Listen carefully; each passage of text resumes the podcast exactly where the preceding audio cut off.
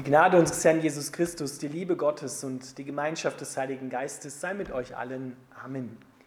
Unser heutiger Predigtext steht im Römerbrief, Kapitel 5, die Verse 1 bis 5. Ihr könnt das hier mitlesen.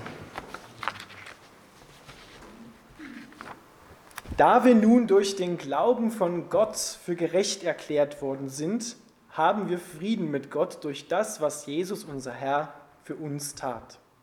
Christus hat uns durch den Glauben ein Leben aus Gottes Gnade geschenkt, in der wir uns befinden, und wir sehen voller Freude der Herrlichkeit Gottes entgegen. Wir freuen uns auch dann, wenn uns Sorgen und Probleme bedrängen, denn wir wissen, dass wir dadurch lernen, geduldig zu werden.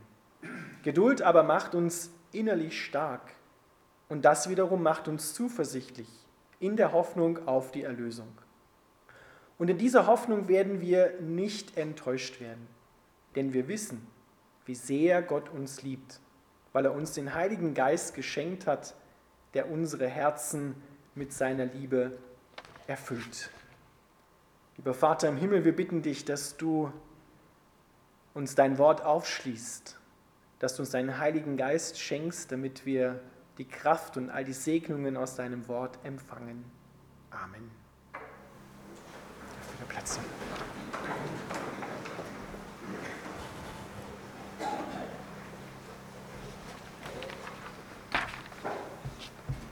Ihr Lieben, dass Gott uns gerecht spricht, das war die große Entdeckung der Reformationszeit. Nicht die Erfindung, sondern die Entdeckung, weil es steht ja schon lange in Gottes Wort drin, dass das so ist. Und bis auf den heutigen Tag haben viele Menschen, viele Christen mit diesen Fachausdrücken Rechtfertigung Gottes allein aus Glauben so ihre Schwierigkeiten. Wie können wir das heute verstehen? Die Gerechtigkeit, das Rechtsprechen Gottes ist, ich will es mal vergleichen mit einer Bewerbung auf eine Arbeitsstelle. Du bewirbst dich auf eine Arbeitsstelle, gibst deinen Lebenslauf ab und schreibst dann in die Bewerbung hinein, was du für Referenzen hast, was du für Vorzüge hast und du machst deinen möglichen neuen Chefs klar, dass du der Einzige bist, den sie nehmen können, weil du bist der Beste. Dich zeichnet das und das aus. Du bist recht, genau der Richtige für diese Stelle. So ungefähr verstehen wir Christen zum Teil auch die Gerechtigkeit Gottes, das Rechtsprechen. Wir strengen uns an, um bei Christus recht zu sein, bei Gott recht zu sein, dass er uns annimmt. Wir bemühen uns, ihm zu zeigen, dass wir recht sind, dass er uns liebt, dass er uns vergibt. Das macht jeder so auf seine Art und Weise, wie er es am besten kann.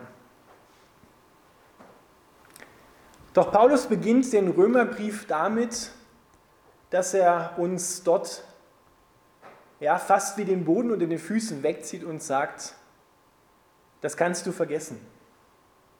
Auf diesem Weg wirst du nie bei Gott landen. Du schaffst es nicht und die frohe Botschaft ist, du brauchst es auch nicht zu schaffen. Weil dass du recht, dass du Gott recht bist, das kommt nicht von uns aus, sondern das kommt einzig und allein von ihm. Er erklärt dich für recht. Du erfüllst alle Bedingungen, Voraussetzungen, um diese neue Position als Kind Gottes, des himmlischen Vaters zu bekommen. Du bist mir recht, sagt Gott. Diese Gerechtigkeit ist weniger ein juristischer Begriff, sondern mehr eine Beziehungsqualität. So wie wenn zwei Menschen sich finden und sagen, du bist mir recht, du passt genau für mich und ich für dich. Ich liebe dich. So kann man es dann zusammenfassen. Das sagt der Vater auch über dich. Wenn Gott auf dich schaut und dich für recht erklärt, all seine Segnungen, seine Güte, seine Gunst, seine Liebe zu empfangen, dann schaut er dabei immer auch und zuerst auf Jesus Christus. Weil er ist der Grund dafür, dass du diese Position, die Christus auszeichnet, bekommen kannst, geschenkt bekommen kannst. Du kannst sie dir nicht verdienen. Du kannst sie dir nicht erarbeiten. Den Preis dafür, dass das so ist, den hat Jesus am Kreuz bezahlt. Dass er alle Dinge, die dich trennen von Gott, die dich nicht, die dich disqualifizieren eigentlich für diese Position, auf sich genommen hat. Und er sagt, ich schenke dir jetzt das, was ich am Kreuz getan habe, das schenke ich dir. Und dieses Geschenk fließt durch den Glauben zu dir. Dein Glaube rettet dich nicht, sondern der Glaube ist das Mittel, der Kanal, durch den das Geschenk fließt. Jesus Christus ist der, der dich rettet. Dein Glaube vertraut hinein in Jesus Christus, in seine Person. Er ist es, der dich rettet. Und er sagt, komm hierher. Du hast genau wie ich alles erfüllt, was da war, um diese Segnungen Gottes zu empfangen, die er schon in seinem Gesetz im Alten Testament aufgeschrieben hat. Du bist genau so, und das ist fast unerhört und fast unglaublich. Du bist genauso wie Jesus. Alles, was meines, ist auch dein, hat Gott einmal gesagt. In Lukas 15. Alles, was meines, ist auch dein. Du hast in Christus dieselben Vorzüge, dieselbe Position wie er. Wenn Gott auf dich schaut, dann schaut er immer durch Christus, immer durch das Kreuz auf dein Leben. Du selber, ohne Christus, würdest da nie hinkommen. Das mag der moderne Mensch nicht gerne hören.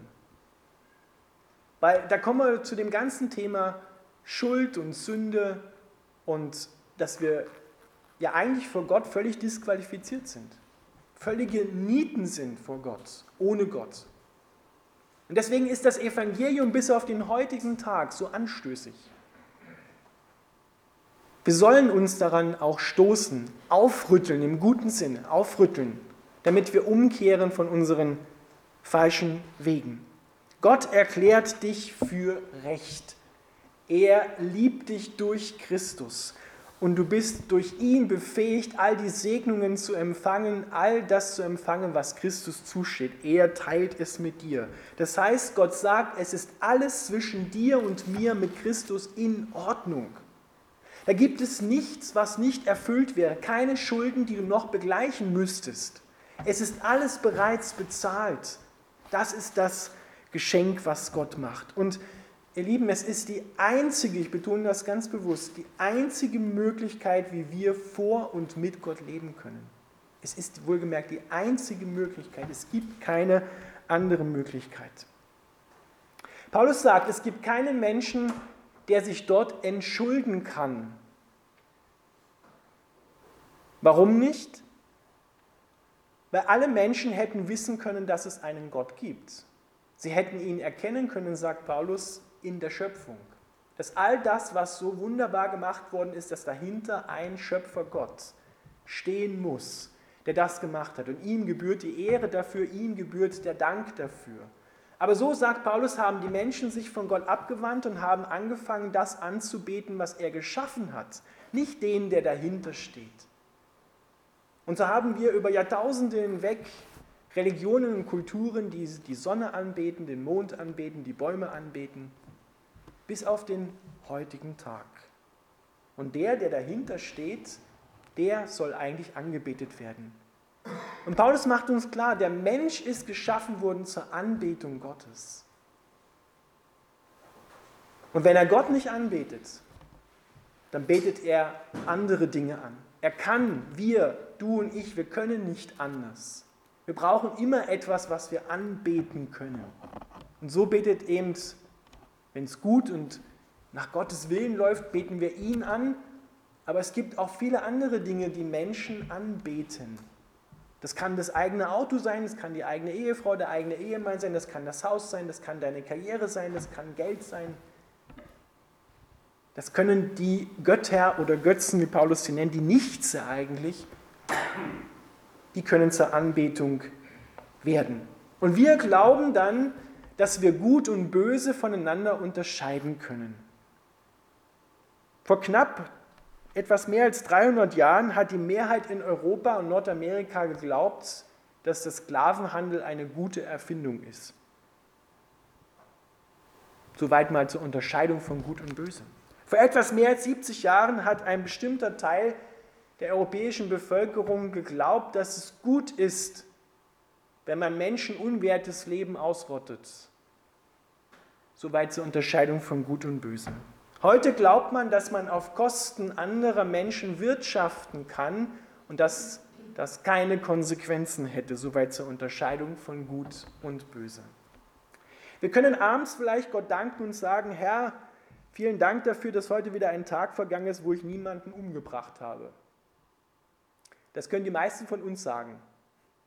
Aber können wir mit Fug und Recht sagen, heute ist wieder ein Tag vergangen, wo ich auf niemanden wütend gewesen bin, wo ich über niemanden schlecht geredet oder gedacht habe, auch nicht über mich, wo ich keinen Menschen so behandelt habe, als hätte er keine Liebe verdient.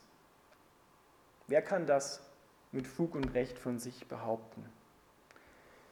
Ihr Lieben, nicht alles, was wir tun, ist voller Sünde und voller Schuld. Es gibt auch viele, viele gute Dinge. Aber alles, sagt Paulus, trägt den Virus dieser Ausrichtung, dieser Sünde in sich. Und wenn wir über Gericht, zu Gericht sitzen über andere Menschen und sagen, ja, so schlimm wie der bin ich ja nicht, dann sagt Paulus, tust du genau das Gleiche. Du verurteilst sie, machst dich, machst dich zum Richter, unterstellst dich nicht dem Urteil Gottes hörst nicht auf sein Wort.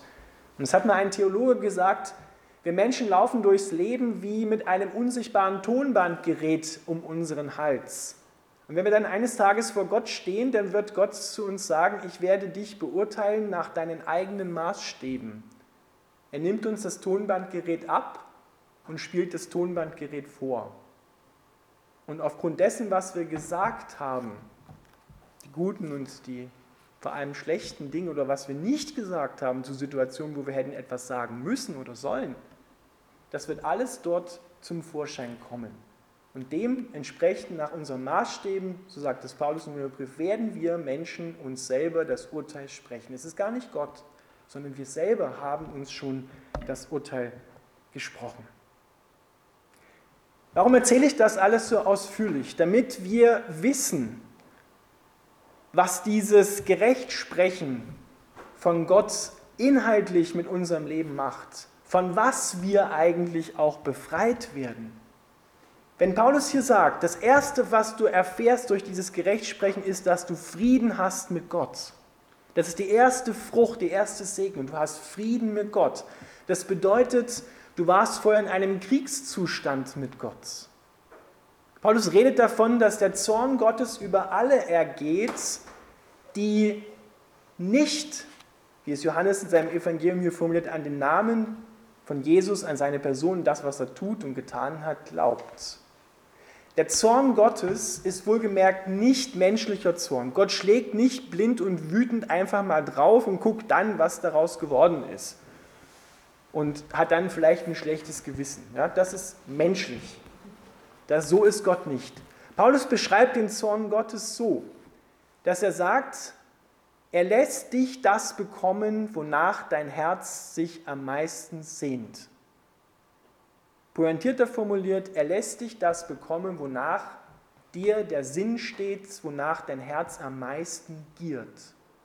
Praktisches Beispiel, wenn ein Mensch darauf aus ist, Karriere zu machen, dann ist das Schlimmste, was ihn treffen kann, die nächste Beförderung. Weil er opfert auf diesem Altar der Karriere seine Familie, seine Ehe, seine Kinder, seine Freunde. Und es wird ihn ruinieren, früher oder später. Das kann gut gehen, aber es geht in den seltensten Fällen gut. Das, was du anbetest oder wonach dein Herz sich sehnt, das lässt Gott dir.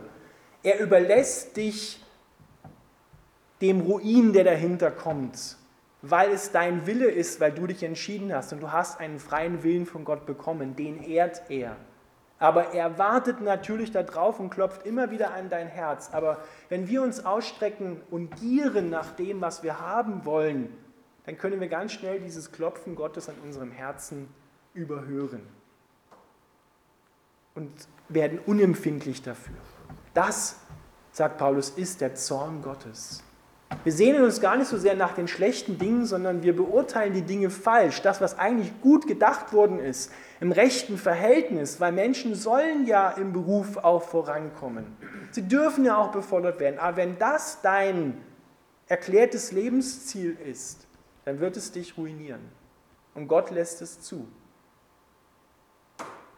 In der Hoffnung, dass du an dem Punkt dann umkehrst und sagst, das war der falsche Weg. Ich komme zurück zu dir und ich will, dass dein Wille für mein Leben geschieht. Du hast Frieden mit Gott, wenn du von Gott gerecht gesprochen worden bist, weil dann hast du alles und brauchst dich nicht mehr nachgieren, nicht mehr danach ausstrecken, dein Herz, deine Sehnsüchte damit zu füllen mit irdischen Dingen, sondern er erfüllt dein Herz mit seiner Liebe. Aber von sich aus, wir können das nicht, aber er schenkt es uns. Das Zweite, was du empfängst, ist, du bekommst eine völlig neue Position vor Gott. Das Wort, was hier steht, in, sich in Gnade befinden, das heißt, da stellt dich einer einem hohen Würdenträger vor und du bekommst dann eine Beziehung zu diesem hohen Würdenträger. Das steht im Griechischen dahinter. Jesus stellt dich Gott, dem Vater, vor, dem Schöpfer von Himmel und Erde, und du bekommst eine Position, die Jesus gleicht und bekommst all die Geschenke, die ihm auch zustehen. Er führt dich in den Thronsaal Gottes hinein und du bekommst eine völlig neue Position. Geschenkt. Das nächste, was wir empfangen, ist, dass unsere Hoffnung auf die Erlösung, auf die Herrlichkeit Gottes, auf das Leben im neuen Himmel, auf der neuen Erde gestärkt wird.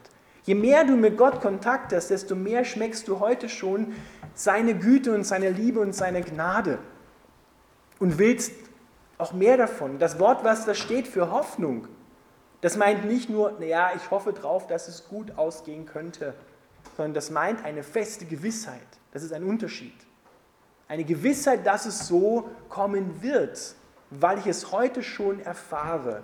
Und der Garant dafür, dass du das erfährst, ist der Heilige Geist, in dem seine Liebe, Gottes Liebe in dein Herz ausgegossen ist. Er bezeugt dir, dass das richtig ist, dass du auf dem richtigen Weg bist, und er bringt dir die Liebe Gottes in dein Herz, dass du spürst, jawohl, das ist wirklich real, was hier passiert. Diese Liebe Gottes, die darfst du auch manchmal ganz real spüren. Das ist real und das stärkt deine Hoffnung. Und das schönste, vielleicht aber auch schwierigste Kapitel, was Paulus hier anspricht, ist, die Freude über die Gegenwart Gottes hört im Leiden nicht auf. Im Gegenteil, Paulus sagt, sie wird sogar noch größer. Wie kann das sein, dass die Freude über Gottes Gegenwart im Leiden noch größer wird? Das Leiden schaltet alle anderen Möglichkeiten, in die du hinein vertrauen könntest, aus. Und der oder was übrig bleibt, ist Gott. Das heißt also, wenn wir Leiden durchmachen in dieser Welt, dann müssen wir, ein göttliches Muss, es mit Gott durchmachen. Ohne Gott kann es dich noch härter, noch bitterer, noch schwächer machen. Aber wenn du mit Gott da durchgehst und hineindrückst in dieses Vertrauen zu Gott, dann wird die Freude und der Frieden Gottes dort gerade nicht aufhören, sondern noch stärker werden, weil du spürst, es ist wirklich wahr, der bleibt bei mir, der geht mit mir da durch, der trägt mich dadurch.